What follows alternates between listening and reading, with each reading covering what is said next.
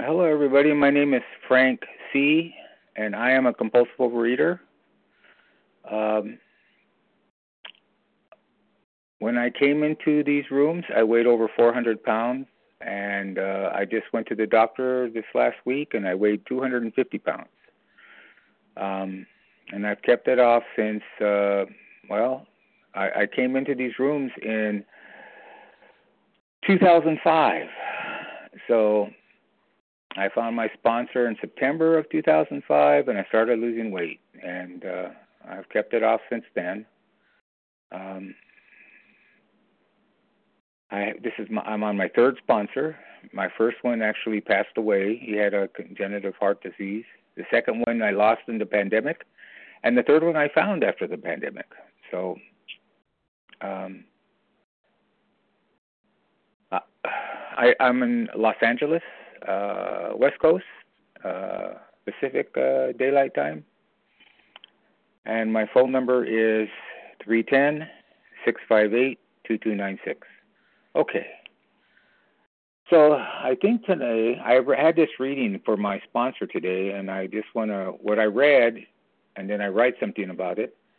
Is I I found in one of my daily readers I neither have the right nor the responsibility to judge others. My self righteousness causes me spiritual harm. And I want to say, when I walked into Overeaters Anonymous, I had my doubts whether or not I belonged here. Well, I want to say that when I walked in, all the meetings were practically nothing but women, and I'm a guy. And there were many overweight people there. Now, a side note, I weighed over 400 pounds, so it's like, who's? Why am I judging?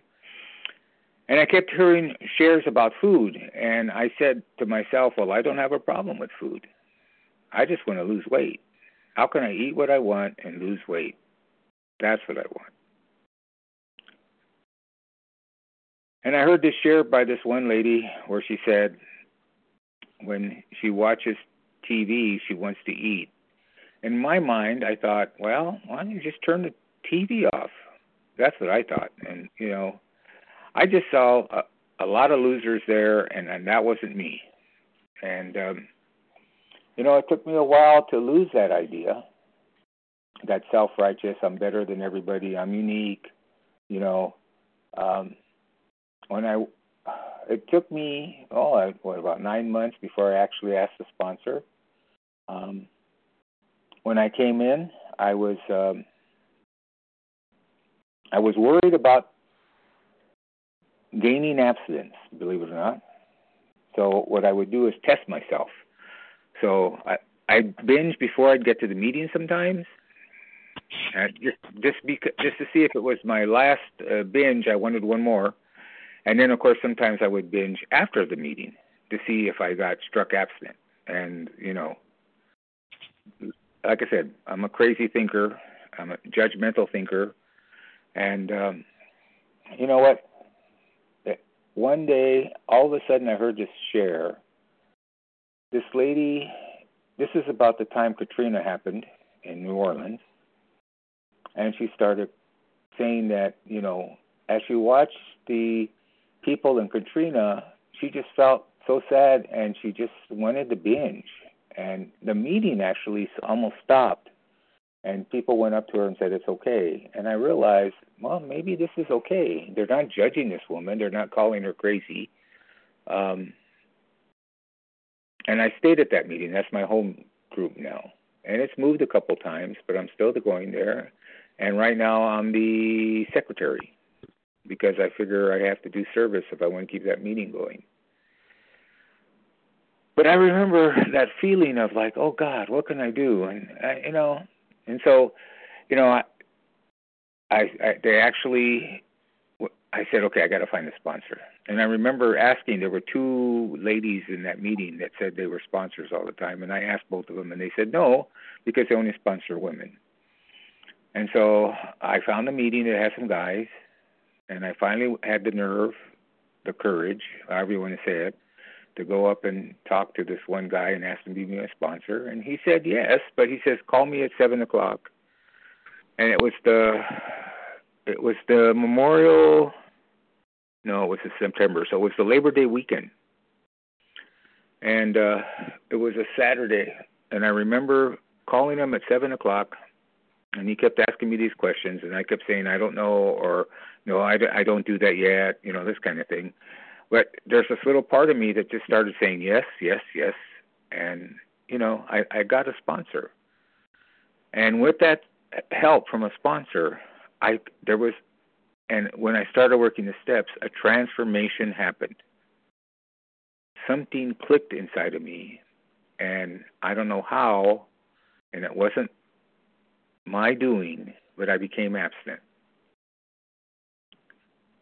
And all the sponsees, all the people I sponsor, I always tell them, you know, it's not like you have a deal if you can go to like you know three meetings a week or you know if you read this literature or you know um, you know, they do these so, so many steps and you're going to become abstinent because that it doesn't work that way. I was powerless over food and I needed a power greater than myself. And I found that power somehow, or maybe I, maybe he was always there, and I just realized, and he just decided to let himself be known to me. I don't really know how to look at it, but I became abstinent, and that judgmental thinking, that self righteousness that I had, changed. And you know, when I found my higher power, I started gaining faith in that higher power, and that fear and intolerance that that I had got replaced with patience, love, and acceptance.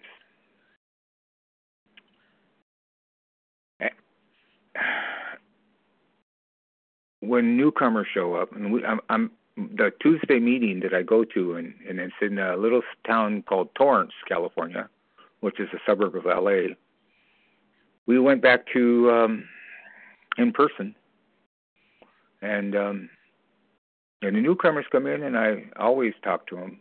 I always give them my number, um, because that's what they did for me when I walked in the door. Somebody was there, you know, welcomed me. I remember one time on a a Friday night I was at a meeting in Long Beach, California, and my mind was a thousand miles away from that meeting. I went to the meeting because my sponsor said I had to go to more meetings, and I was sitting there, and I really wasn't listening to anybody. And at the break, this lady came up and put her hand on my shoulder, and I looked up at her, and she started talking to me, and she asked me where I was and what was going on, and it pulled me back into the meeting. And that's the thing that I I never understood is that I don't have to do this alone anymore and there's people out there. I got a call today from a lady in Orange County. She called me, and um, you know, my life is good. Um, I mean, it's not anywhere perfect, and uh, you know, I do have medical problems. I mean, you know, there's age. I mean, there's all this stuff that goes on with people. Um, but you know, um, I get up in the morning and I'm, I start my daily routine. I reflect on what I did yesterday. Of course, I say my prayers.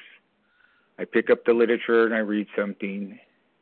Um, I pick something out of the book, like I just said about this thing about self righteousness causing me harm. Um, and I write a paragraph on it, maybe two. And then I turn around and call my sponsor in OA and during the day, I make outreach calls and I go to meetings. Some of it are still Zoomy, and you know, but there's a few that are in person.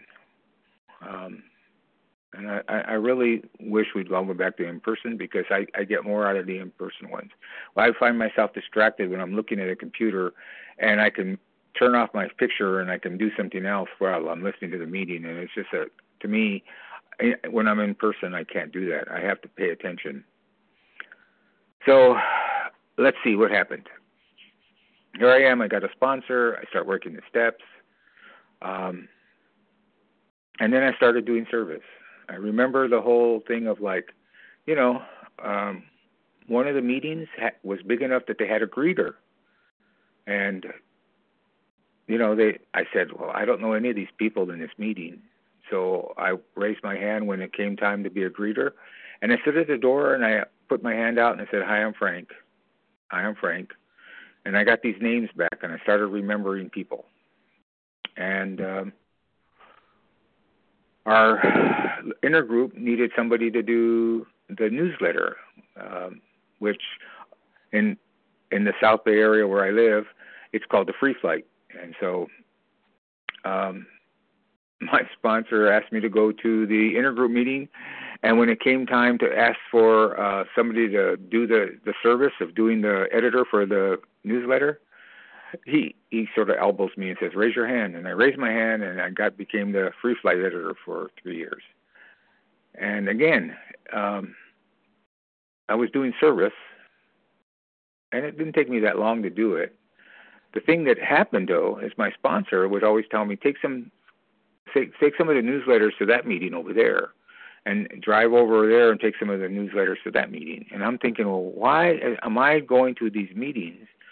Why are not they're sending somebody to me to pick up the free, the the newsletters? And you know what's so funny is I realized about two years later or three years later that what he was doing was getting me to see other meetings of OA. And I met people, and I know people that in LA intergroup, and I know people in the Orange County intergroup. I've done speaking at the Pasadena group, or I think that's called the Foothill group. Um,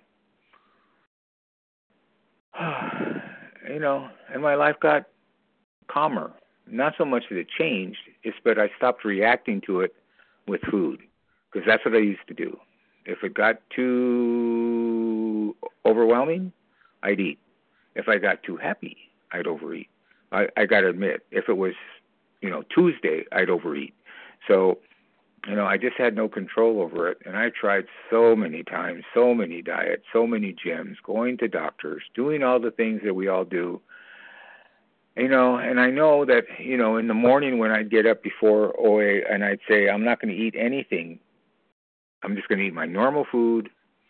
And if you'd put a lie detector on me, it would have shown that I'm telling the truth. And by 10 o'clock, I'm binging out of food out of the vending machine, or I eat some donuts, or who knows what. And it's because I am a compulsive reader. I'm an addict. No matter what I say, I just don't have the power. I'm a, I'm a sick person. I'm not a bad person. I'm a sick person, and I needed some help. And with the help of my sponsor, with the help of my higher power, with the people in the meetings, um, like I said, something clicked and I was transformed. And, you know, I try to make OA as inclusive as possible because everybody in that meeting is powerless over food one way or another. And I realize, you know, my chair, whatever that chair is in that meeting, is mine, and I I'm proud to be an OA member.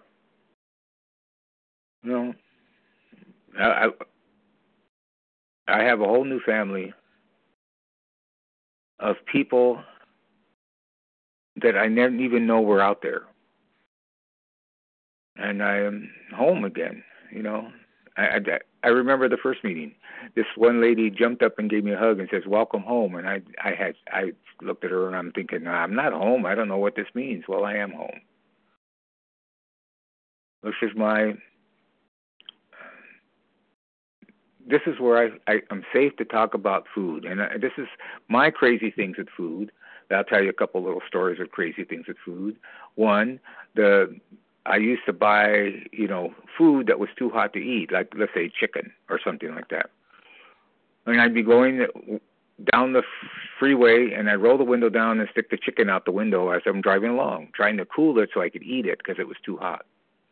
And I remember after one of the meetings where I shared that kind of share, this man came up to me and goes, Frank, you're doing it wrong. You turn on your air conditioner and put the thing up to next to the vent and the air conditioning. And I said, Oh, I never thought of that. See, the you the people in these meetings think like me. We we want to eat more. I remember I saw this one guy arguing with a sponsor one time about the size of an apple because the sponsor said you could have a fruit. Well, the apple was the size of it seemed like the size of a cantaloupe, but it was like the sponsor said, "No, you got to cut that in half. You can't have the whole thing." He says, "But you said I could have one fruit." See, we're all lawyers. I mean, I had a sponsor one time who said he had stopped drinking sugar drinks. So we're working on the steps, and he's got this Coke in front of him, and I just said, uh, "I thought you gave up sugar," and he goes, "Oh, this is not sugar. This is high fructose corn syrup." I see. We're all lawyers. Well, I know that. Five know general what, reminder. Thank you. I would just remember me doing stuff like that too, trying to figure out how I can get past whatever, you know, this thing that my sponsor said to do or not to do. My sponsor was pretty good at the beginning. He gave me the structure that I needed. And a lot of people don't like structure, but I really needed it. I remember the time um, I was complaining about a meeting uh, because it wasn't, it didn't seem it had enough uh, recovery in it. So people were complaining about stuff, me being self-righteous and thinking that there's something wrong there. And what he told me, he said, Frank, oh, okay, if you don't like that meeting, what are you putting into it? How are you changing it? Have you taken the service position? Show, have you tried to show people how to do it a better way? And I'm going, no, no, no, no, you don't understand. And I, I I'm looking for a better meeting. He goes, well, make that meeting a better meeting. And that's the way I, my sponsor was. He always, he, you know, he didn't back down from telling me that, you know, the idea behind OA is not so much what you can get out of it, it's what you can put into it. Because the more you put in, the more you'll get back. What else happened to me? Uh, there was a part one time after Thanksgiving, the day after Thanksgiving, which is a Friday. My wife went to work. We had had the whole family over our house, and I always tell them whenever they leave, you know, take everything away. Don't leave anything in the house. Well, my brother left the two half gallons of ice cream in the freezer. And I don't know why I opened the freezer door, but I saw the two half gallons. And my wife's not there, and I'm home alone.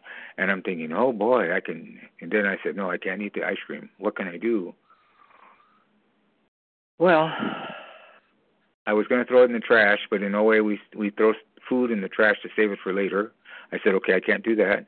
So what else could I do? And I said, well, I know I'll turn the hot water on and I'll run the ice cream through the melt it all and throw the cartons away. And I that's what I did. And I was so proud of myself. I'm patting myself in the back almost. And I called my sponsor and said, ah, you know what I did? I I found two half gallons and I did this and blah blah blah. And he said, well, who did you call? I go, what? And he goes, yeah, I know you didn't call me. Who did you call? And I said, uh, no one. He goes, Frank, when are you going to realize this is a we program? You don't have to do this by yourself. And so it is a we program. And I'm, you know, when somebody called me, well, I got a little text message a couple of days ago asking if I do this because somebody dropped out or something. And I said, you know what? I, I'll do my best and try to let everybody know that there's hope in these rooms. There is a place where we can go and feel safe. And if we're willing to work and be honest and find that connection with your higher power, you got a chance of finding abstinence. I did. And, uh, you know, I had a good day today. And uh, I'm about to go have an abstinent dinner and then go to bed abstinent today.